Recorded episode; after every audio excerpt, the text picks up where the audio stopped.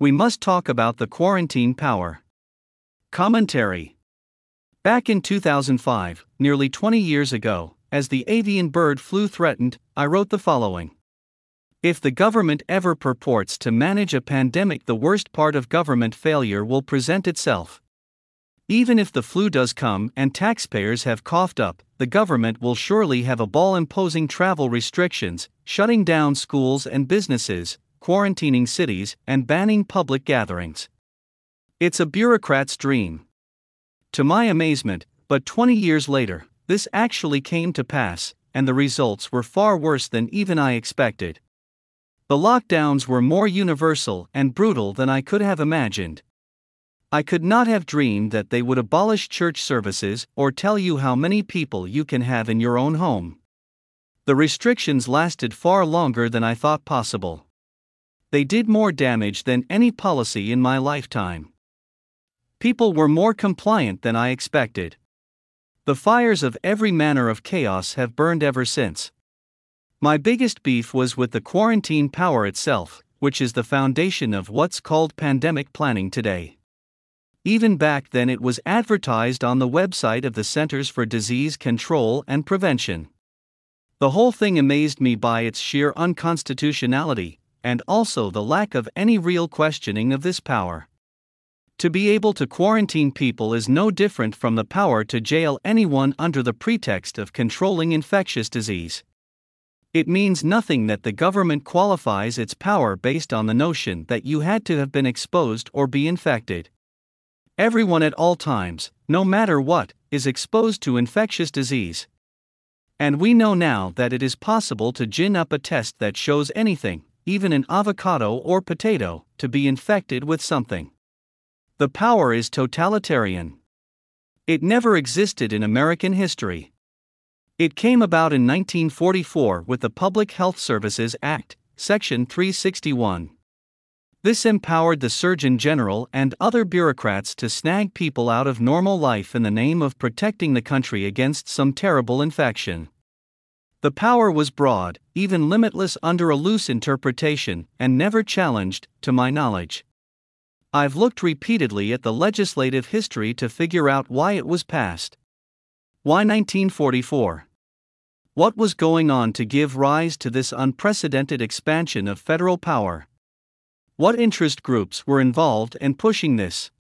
Indeed, why was it written, how did it come to a vote, and what was it attempting to achieve? I've not found a single article anywhere that delves into this issue or explains it. There's a subject for a dissertation, should anyone care. Even now, even after we have seen how egregious the results are of this power, I'm unaware of any efforts to revisit this dramatic expansion of federal power. No one in the founding era ever undertook to put such a thing in the U.S. Constitution. They dealt with huge and meaningful pandemics in the period in question, and yet there was no effort to grant government the power to arrest its citizens for being sick. Such a thing would have been regarded as unconstitutional. The same issue was debated in the 19th century in Britain. Parliament wanted to jail prostitutes who carried disease. John Stuart Mill saw that this was deeply dangerous. If someone picks up a disease from a visit, the responsibility lies with the client. It is not a crime. Plus, if the state is going to police the microbe, there is no limit to what it could do with that power. So far as I know, there are no efforts at all to repeal this power. It should be repealed completely. It is too subject to abuse. Sure, in some abstract world, you don't want people and animals with a dangerous pathogen wandering around and infecting others. Truth is that most people do not want that either.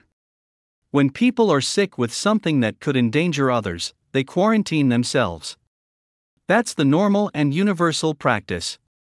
We cannot rule out that there are people who are unwilling to do that. We of course saw this during the AIDS epidemic when infected people kept engaging in the very behaviors that were causing the disease to spread. It took time before the seriousness of the problem dawned on people and behavior changed. Compulsion did not cause the change.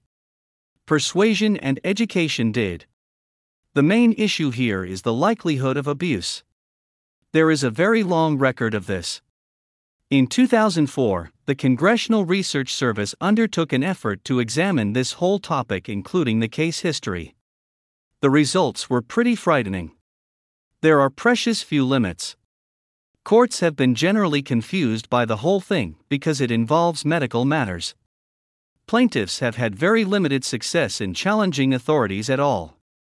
Surely we have learned something from the last 4 years. And yet the ethos of mainstream high-level opinion is that the power is essential.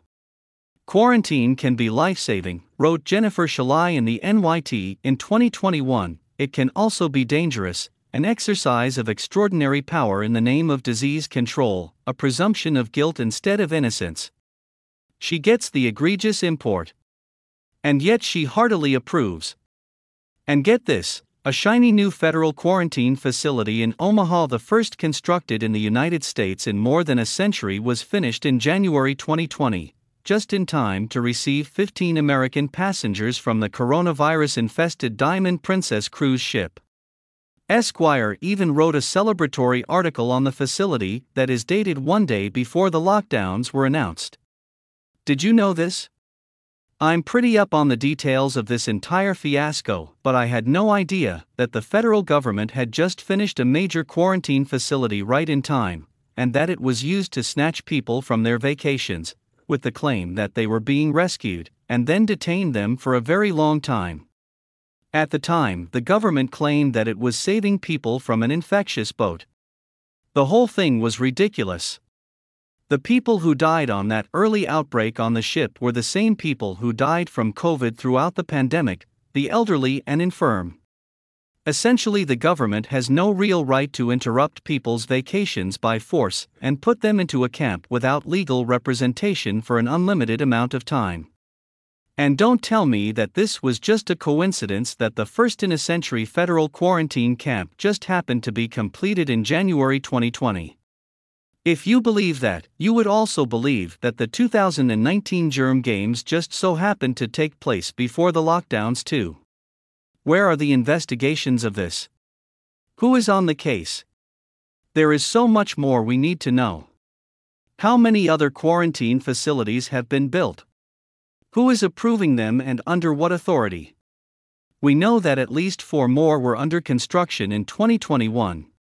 They are probably already built. Good grief, this stuff should be truly terrifying to any civil libertarian. Incredible. Bottom line is that we need a major and uncompromising legislative push to end the federal quarantine once and for all, including a repeal of the Public Health Services Act of 1944 and a total defunding and defanging of the federal agencies, and a dismantlement of these facilities. Until that happens, every American is in danger.